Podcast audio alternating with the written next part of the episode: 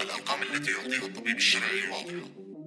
تتعاقب لأنه يرقم في دفتره الجثث الواحدة تلو الأخرى من واحد إلى خمسة آلاف. ومن ثم ينتقل إلى السلسلة الثانية. رقم واحد ب اثنين ب ثلاثة ب حتى يصل إلى خمسة آلاف ب ومن ثم سلسلة ثالثة. واحد ثاء ولا تحتوي آلية التوثيق حرف التاء ثالث الحروف العربية. وينتقل إلى ثاء دون معرفة السبب المنطقي لهذا الغياب. ولماذا تحتوي القائمة خمسة آلاف رقم فقط؟ وربما يعود كل ذلك إلى سبب الروتين دون سبب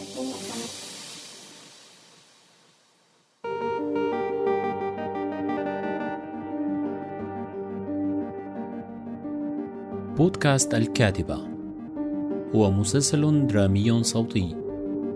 يعالج باللغة العربية المحكية جانبا من محاكمة ضابطي مخابرات سوريين في مدينة كوبلنز الألمانية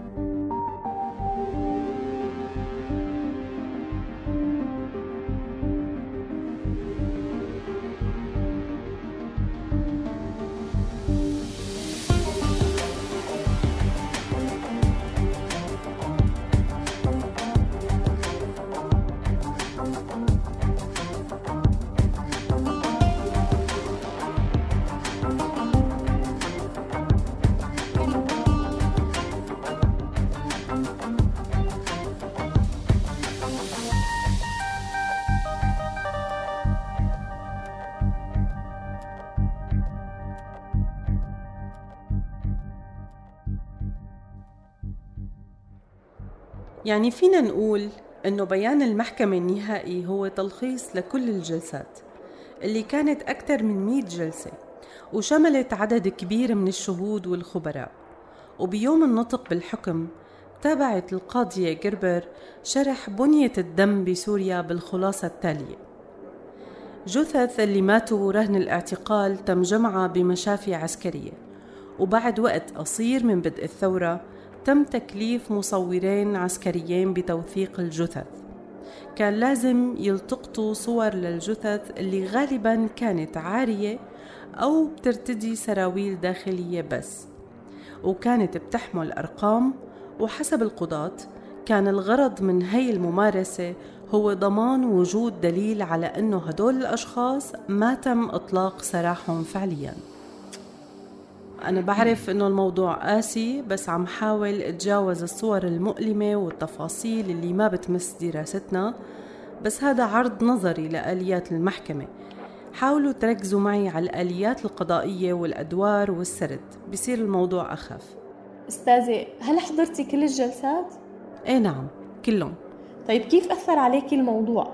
يعني بقصد نفسيا وعصبيا. هذا الجزء رح نوصل له بالآخر بشكل مفصل أنا موجودة هون اليوم معكم وعم أعمل هاي الدراسة بسبب التأثير اللي عملته هاي المحاكمة بحياتي. مو بس لكونها سابقة. أكيد كان في شي صعب كتير بس تعلمت منها كتير كمان. وبتمنى أقدر أنقلكم خبرتي بدون الألم طبعا. بس كمان بدكم تعرفوا أنه لو ما كنت ملتزمة بآليات الموضوعية والحياد ما كنت صبرت وتجاوزت الجلسات لليوم. وعموما في قصة رح تعرفوها بالنهاية تشرح سبب تورطي آخر سنتين بهذا السياق. منكمل؟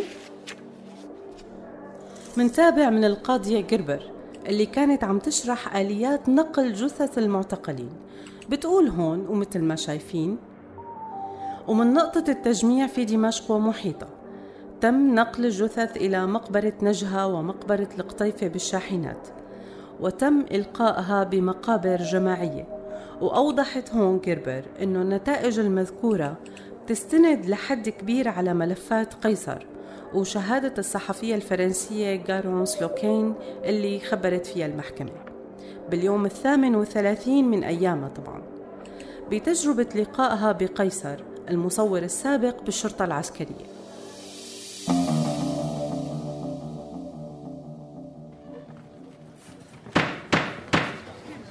سيدة لوكين. إمتى سمعتي صوت قيصر لأول مرة؟ بآذار بعام 2015 وبتذكر إنه كان قريب من موعد الذكرى السنوية للثورة. هذا اللقاء كان بوقت متأخر وكان معي مترجم. كنت خايفة يكون عم أعمل شي غلط وحاسة حالي جوا فقاعة.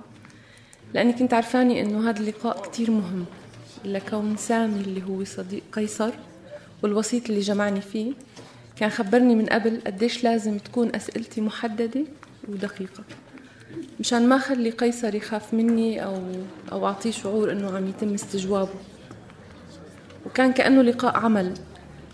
حكى هو بقصد قيصر وأنا كنت عم دون ملاحظات.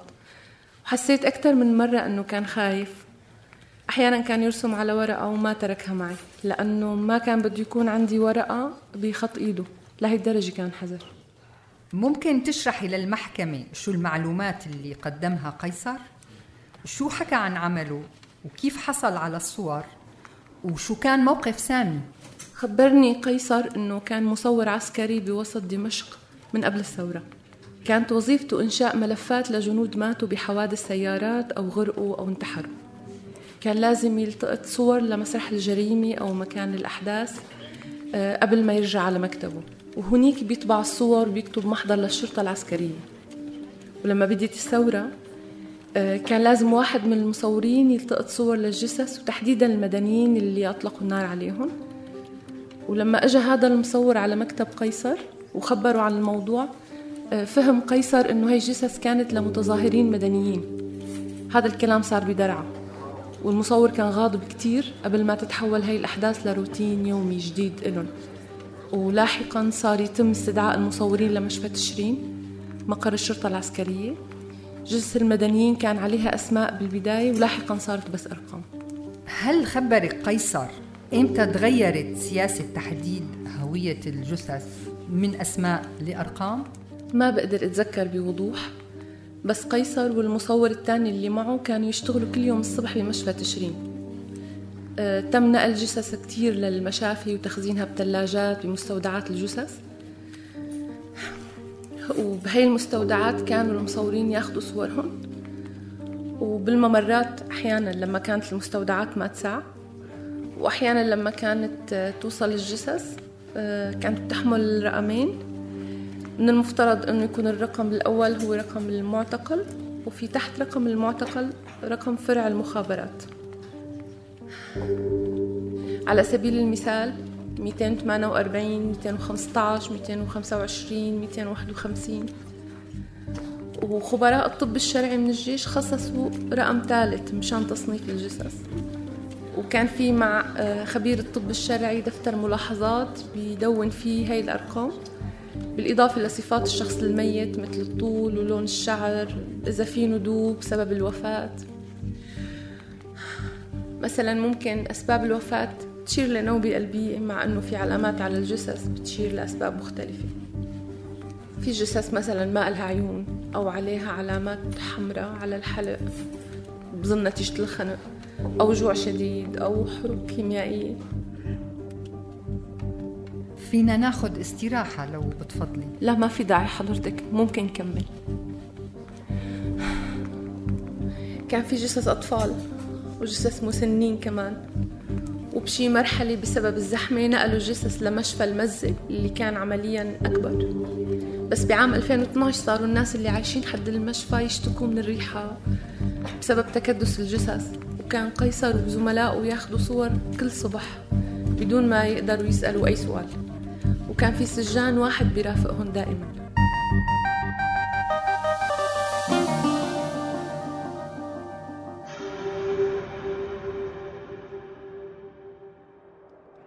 وهون سأل القاضي فدنر إذا كان الرقم من خبراء الطب الشرعي هو لكل صورة ولا لكل جثة؟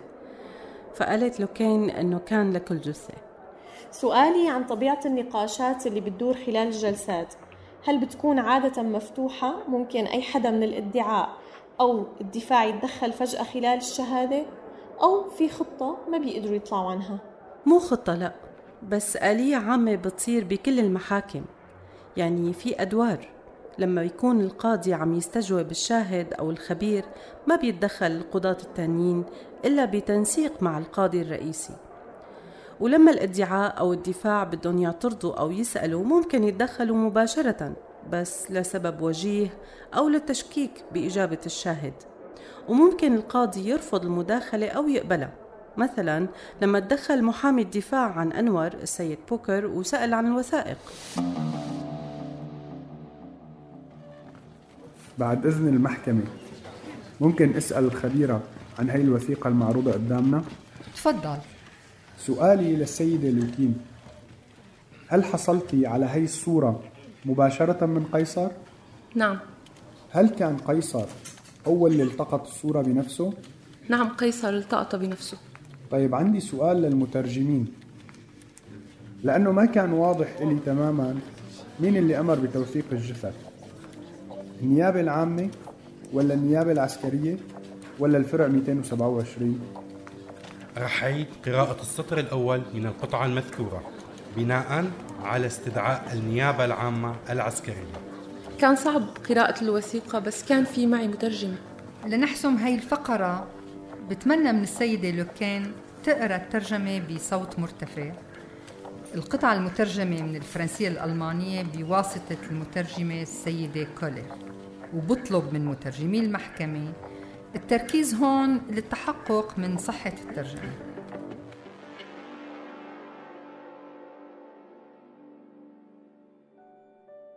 مضنية مضنية.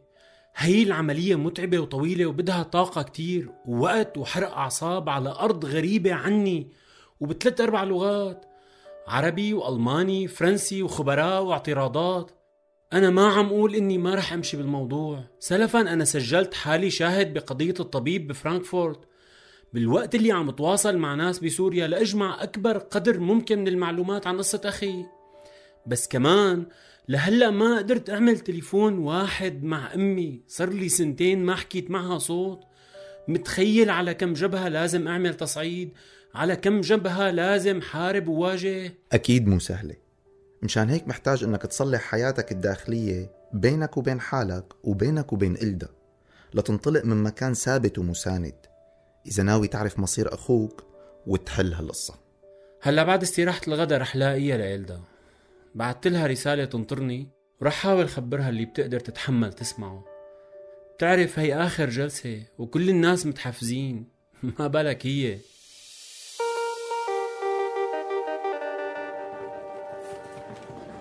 سيدة لوكين ممكن تشرحي للمحكمة الطريقة أو نهج العمل اللي اتبعه قيصر وزملائه لتوثيق ونقل الملفات؟ طبعا.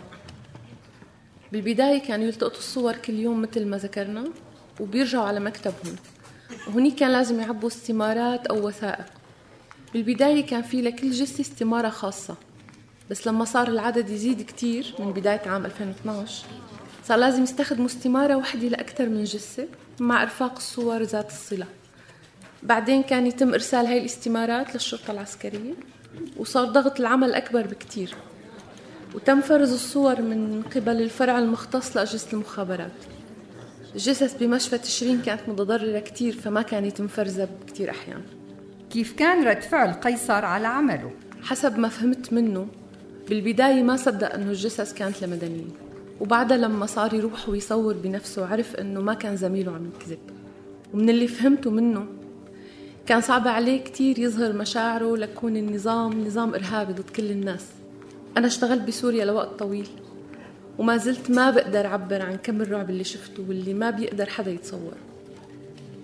كان قيصر خايف على أسرته مثل الكل. ولاحقا تواصل مع سامي اللي كان مهندس ومنخرط بالثورة أكثر من قيصر. ليش ما انشق بهي المرحلة؟ قيصر كان بده ينشق فورا بس سامي أقنعه يضل وهون حسب ما شرح لي. حس حاله بمأزق إذا ضل بيكون متواطئ مع النظام على هي الجرائم. وإذا غادر رح تكون عائلته بخطر. بينما سامي كان بده يساعد كل العائلات اللي عندهم مفقودين. وهذا بالفعل كان جانب مهم من ملفات قيصر مثل ما صار الكل يعرف. سوريا هي بلد المغيبين والناس عندهم شعور بالعجز. لما يغيب أحد أفراد الأسرة. يعني مثل إذا عم تواجه ثقب أسود مع شعور كبير بالخوف. لأنه لما بيتم القبض على شخص بيعتبروه إرهابي مباشرة. وهي الصور بملفات قيصر إجت من مرافق الاعتقال. فإذا تمت إحالة شخص من مرفق اعتقال لسجن بيكون كتير محظوظ. لأنه هذا بيعني إنه رح يظهر مرة تانية بشي سجن وإذا كان بالسجن يعني لسه عنده اسم ممكن عيلته تطلب زيارة أو شهادة وفاة من الشرطة العسكرية. أما بمرافق الاعتقال فما في أي شيء ممكن ينعمل لمعرفة مصير الأشخاص. مشان هيك كانوا سامي وقيصر مهتمين بعرض الصور للعالم وإظهار اللي صار للعائلات عائلات المفقودين. ليقدروا يتعرفوا على أقاربهم. المؤلم بالموضوع إنه لما انتشر الملف كان يمكن اعتبار العائلات اللي قدرت تتعرف على حدا من أقاربها محظوظة لأنها عرفت إنه الشخص توفى بسرعة لأنه بعد شهور أو سنوات بيكونوا من الصعب التعرف على المتوفي إذا طال احتجازه لهي الأسباب ولمعرفة سامي بالقيمة التوثيقية والإثباتية للصور بعتقد إنه دفع قيصر ليضل سنتين إضافيتين وهو عم يجمع الصور كيف تم التوثيق؟ يعني سامي وقيصر شو عملوا بالصور بالضبط؟ كان في ذاكرة تخزين فلاشة أو US B. فيها نسخ من الصور وكان في إمكانية وصول عند قيصر للكمبيوتر اللي تخزنت عليه الصور. فكان يخبي قيصر الفلاشي بجواربه أو حزامه وكان سامي يسافر كل يوم على مكان عمله ويرجع على بيته المساء. فقدر ياخد الفلاشي ويعمل نسخة عنده بالبيت عن الصور ويأرشفهم. واستمرت هاي العادة سنة ونص تقريبا. ولهداك الوقت كان انشق أكثر من شخص من المكتب اللي بيشتغل فيه قيصر وصار يزيد عدد العلويين ويقل عدد السنة اللي عم يشتغلوا معه. وبعدها طلبوا منه يدرب شخص علوي وهون أظن حس أكثر بالخطر وصار مفهوم بالنسبة له إنه كل ما زاد عدد الصور زاد التهديد اللي ممكن يتعرض له.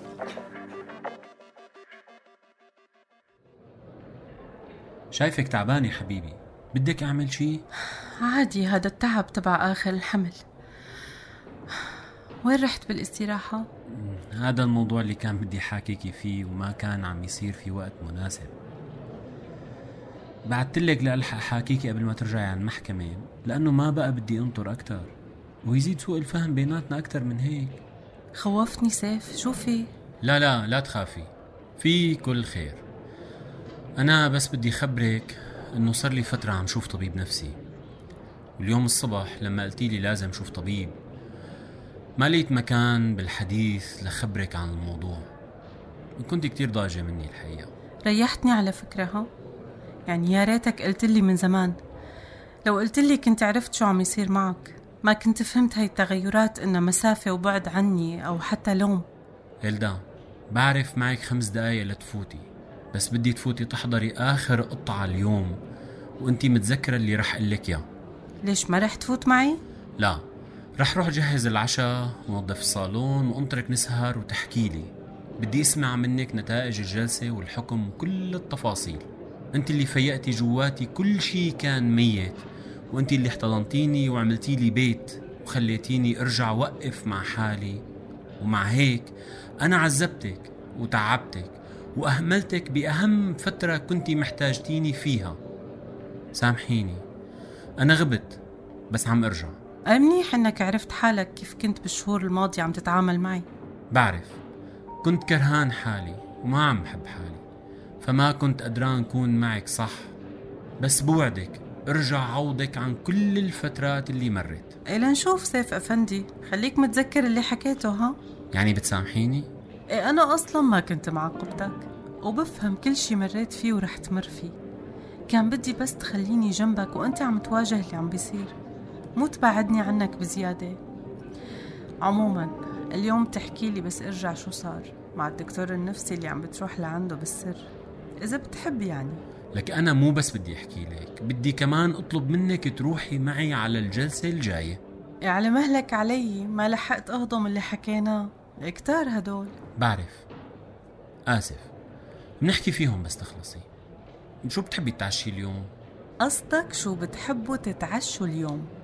أنا حسبني عن اثنين ولا نسيت؟ لك طبعا ما نسيت. بس انت وكيلة البيبي طالما لساتها ببطنك فبتعرفي كمان شو بتحب هي. أنا والبيبي منحب نتفاجأ. فتفضل فاجئنا أستاذ سيف. انطلق. لك تكرم عينك وعينها.